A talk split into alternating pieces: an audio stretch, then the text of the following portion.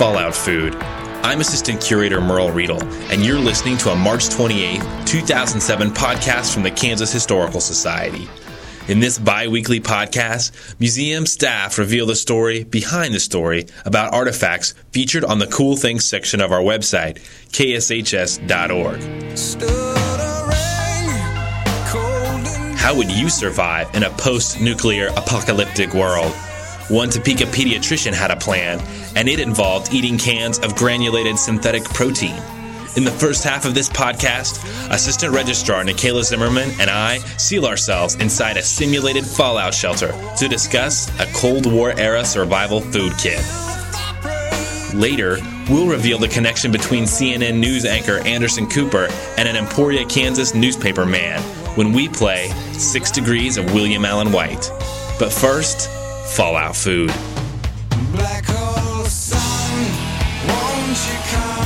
Good afternoon, Merle Riedel. Good afternoon, Nikayla. Um, we're going to talk a little bit about your uh, last Cool Things article, or the subject of your last Cool Things article, which was the 1960s Fallout Shelter Food Kit. Correct. Correct. And in order to immerse ourselves in the Fallout Shelter mentality, I just want to let the public know that today is day one of two weeks that I have sealed us both in my office. right? Yeah. And to increase the simulation of the fallout shelter, currently there is roof construction going on at the museum, so you may hear some loud banging noises. Try to think of that as nuclear explosions because that's how serious we are about our history uh, here at the Kansas Museum of History.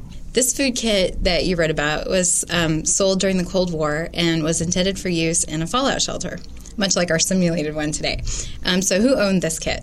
Um, okay, the kit, it's a cardboard box basically with like 14 aluminum cans in them, 14 like pint sized aluminum cans and one big gallon sized aluminum can. Um, that it held it held a food, a form of food, and uh, water, and some plastic measuring device, and some vitamin C wafers. Um, all this this food kit was actually owned by Dr. Robert, Robert Parman. He was a, a pediatrician in the Topeka area. Um, he purchased the kit in 1961, and he purchased it to stock about a fallout shelter that he constructed in his basement in his Topeka home. Him and his son went out to the local uh, local neighborhood, uh, local lumber yard, and they brought back um, cement blocks and and wood, and they used civil defense instructions um, about how to basically build your own fallout shelter, and they built their own shelter in the basement. So he he put he then put the three food kits in the basement, one for him, one for his son, and one for his wife. And um, he had that shelter for years, and he held on to the food kit. And within the last years, when he donated it to us, and uh, and I actually got to talk to him a little bit about it. And I asked him, you know, what did you think it was going to be like being in this in this fallout shelter for any period? And he knew it was it was a grisly concept, right? To be in a should something happen, it was going to be a grisly concept to be in the fallout shelter. But also because he was a doctor, he was a p- pediatrician, he knew that uh, the alternative was even worse, and the alternative being radiation sickness. Okay, so what exactly is a fallout shelter? A fallout shelter is any enclosed space designed to protect people from debris, debris or fallout uh, caused by a nuclear explosion. Primarily, an important point is a fallout shelter is not the same as a bomb shelter. one should know that when building one. Uh, a fallout shelter is basically designed to keep things from falling on you, to keep nuclear fallout from falling on you a bomb shelter it's not like a bomb shelter because a bomb shelter can absorb blast and it can, can absorb extreme temperatures uh, fallout shelter cannot do that okay so you addressed already a little bit what is in the kit. Um, can you tell us a little bit more about the contents and why it's designed to last only two weeks? Right. Well like i said there was 14 cans and those were pint-sized cans um, with servings of water. And then the gallon can held uh, multi-purpose food or mpf multi-purpose food? Right multi-purpose food which is a shelf stable granulated synthetic form of protein. So it's a form of protein that can be manufactured. And uh, you take your helping, your daily helping of MPF, which looks like sand, your daily helping of MPF, and you drink it with your daily allotment of water. So, and each container lasted two weeks, and that was for one person. So that's why Dr. Parman had one pack, his kid had one pack, and his wife had one pack. Um, and they were also supplemented with vitamin C wafers. Um, apparently, I don't know, to keep you from getting scurvy or something. So that's basically what's in them. And they lasted two weeks because, according to uh, civil defense authorities who had done tons of research, although they never really qualify exactly how they come up with the number of two weeks, research indicated that after two weeks, the level of radiation had lowered enough that you as the individual could emerge from your fallout shelter and forage for food on your own. Which, if you can imagine what a horrific moment that would be after two weeks of eating granulated MPF Sand. or M multi MPF to, or sand, and then to walk out of your bomb shelter or your fallout shelter to go look for you know irradiated mutated rabbit to snack on. Delicious either way. That would be that would be a, a, a horrible moment. It may make you turn around and go back into the fallout shelter and hope for some more MPF. Indeed. Okay, so uh, Dr. Parman constructed his fallout shelter according to uh, civil defense instructions. Uh, what other civil defense plans were in store for Topeka residents? Um, well, if you think about it, actually, uh, civil defense was a federal agency, and there was also each state had a Department of Civil Defense, and most cities had a Department of Civil Defense. So you literally had these huge bureaucratic um, departments, each one of them coming up with big plans in, in case. Um, in case the nuclear bombs should start coming in. So each city, even cities like Wichita, Topeka, Kansas City, smaller cities um, like Osage City and and some of the smaller towns, they all had these intricate evacuation plans, citywide evacuation plans. They were going to evacuate Wichita, and they were going to evacuate. and they were going to evacuate Kansas City, but it's a little bit ludicrous also when you start looking at these plans because their main routes, they're pro- it was like I seventy, you know. So everybody in Topeka was going to get on I seventy, and it was really funny because it sort of split it split it laterally. So everybody on the east side of Topeka was going to go to Kansas City, and everybody on the um, on the west side of Topeka was going Topeka was going to go to Salina Because right? everybody from Kansas City is just going to be sitting there. right, right. Kansas City couldn't be, possibly be a target, also. but once you start seeing these, you start seeing how these civil defense de- civil defense plans were a little a little bit um, inadequate. And you know, people at the federal level even recognize that too. They there was a whole group, uh, a whole political bloc that said, you know, you can't counter uh, a nuclear attack, so it's ridiculous to spend tons of money on civil defense, and you can't put everybody in a fallout shelter, so it's ridiculous to try to build huge fallout shelters. They said you're basically going to have to accept the fact that should something happen, these cities are going to be wiped out. Uh, other fallout plans. Uh, I don't know if you've ever heard of Green Bar- Brier Hotel in Virginia, which that was the hotel where there was a huge or there was a big nuclear fallout or nuclear bomb facility built for the Congress. Right, that's where Congress was supposed to go. If something should happen, they're heading to this hotel. Well, not to be outdone, the Kansas legislature had the same thing. Their theory was they were going to head out west. Um, to Fort Hays State University, which is in Hays, Kansas, in western Kansas, and that was going to be the temporary location of the Kansas legislator legislature. Okay, so um, we're talking about Kansas towns here, right? And we're center of the nation, and we're everybody kind of thinks of us as, um, you know, we're the Hicks and the Sticks type thing. Right. Did Kansans really need to be that concerned about being the victim of a nuclear attack? Actually, they did. Yeah. Um, the primary targets for the uh, during the Cold War, the primary targets were the large coastal cities. Initially, in the in the early in the early phases of the new, of the Cold War, the primary targets were the large coastal cities. Right. So to counter that, the Department of Defense they start constructing their missile silos in the interior states, and this had a lot of this had multiple benefits because. Um, because the nuclear facilities being built in the interior states like Nebraska, Kansas, and the Dakotas, that drew the nuclear facilities away from the large urban centers. Um, and they also, these sites became harder to find when you would put them in the middle of nowhere in the Midwest.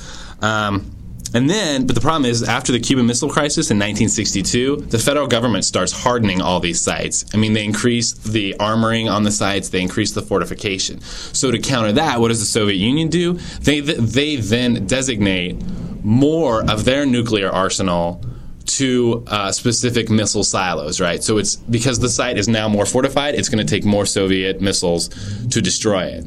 So what this means is is not only does Kansas at the time not only did they have a disproportionate amount of nuclear facilities in the area, but should something go down, they could expect a disproportionate amount of nuclear bombs to be raining down on them.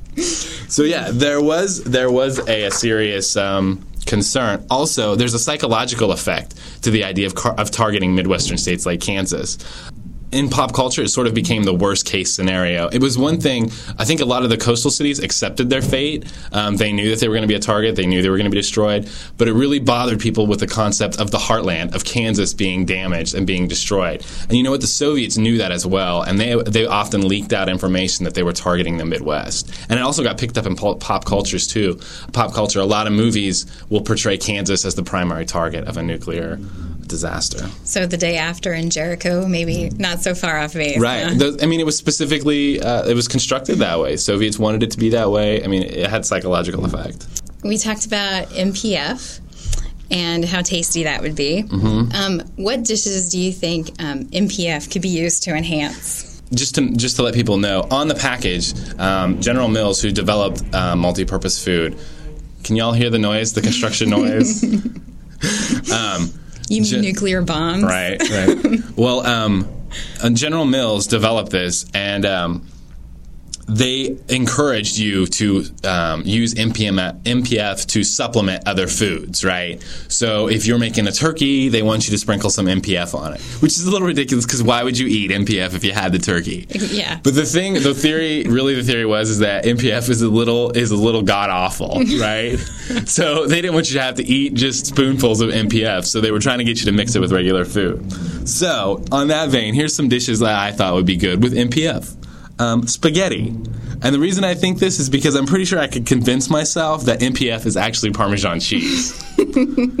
I also think apple pie with a nice flaky MPF crust mm, delish. would be good. Yeah. And finally, I would mix my MPF with oatmeal because it's not like MPF is going to make oatmeal taste any worse or mess up the texture anymore. Okay, so which would be a more horrific form of agony? Immediate radiation exposure or 14 days of eating nothing but peanut butter and multi-purpose food sandwiches while being in a fallout shelter with your family. Well, I think they would be they would, they would both be horrible, but I just want to note that if you had a peanut butter and multi-purpose food sandwich, that would then be, and correct me if I'm wrong, that would then be an MPF PB sandwich or a PB and MPF sandwich. Mm, sounds yeah, good. It's the new PB and J. okay, so we have only got 13 more days. Yeah. Bring so. on the MPF. All right, thanks, Nikayla. Thank you.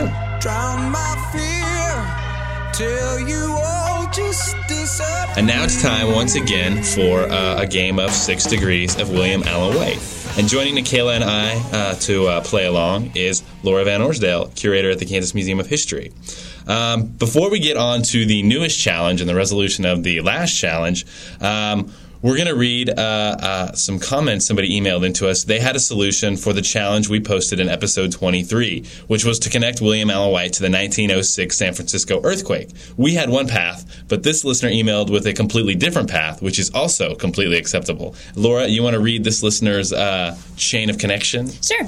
Uh, this letter starts I just found your podcast and it is great. My family members are longtime residents of Elk County, and so my Kansas roots go deep.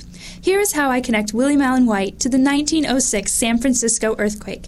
William Allen White had Theodore Roosevelt as a house guest, and um, incidentally, Merle, you can actually see this um, the bed where Theodore Roosevelt slept at the William Allen White House. It's a state historic site here in Kansas, as I'm sure you're aware mm-hmm. well of, and um, you can visit the house at any time you would like. See our website for more information on that.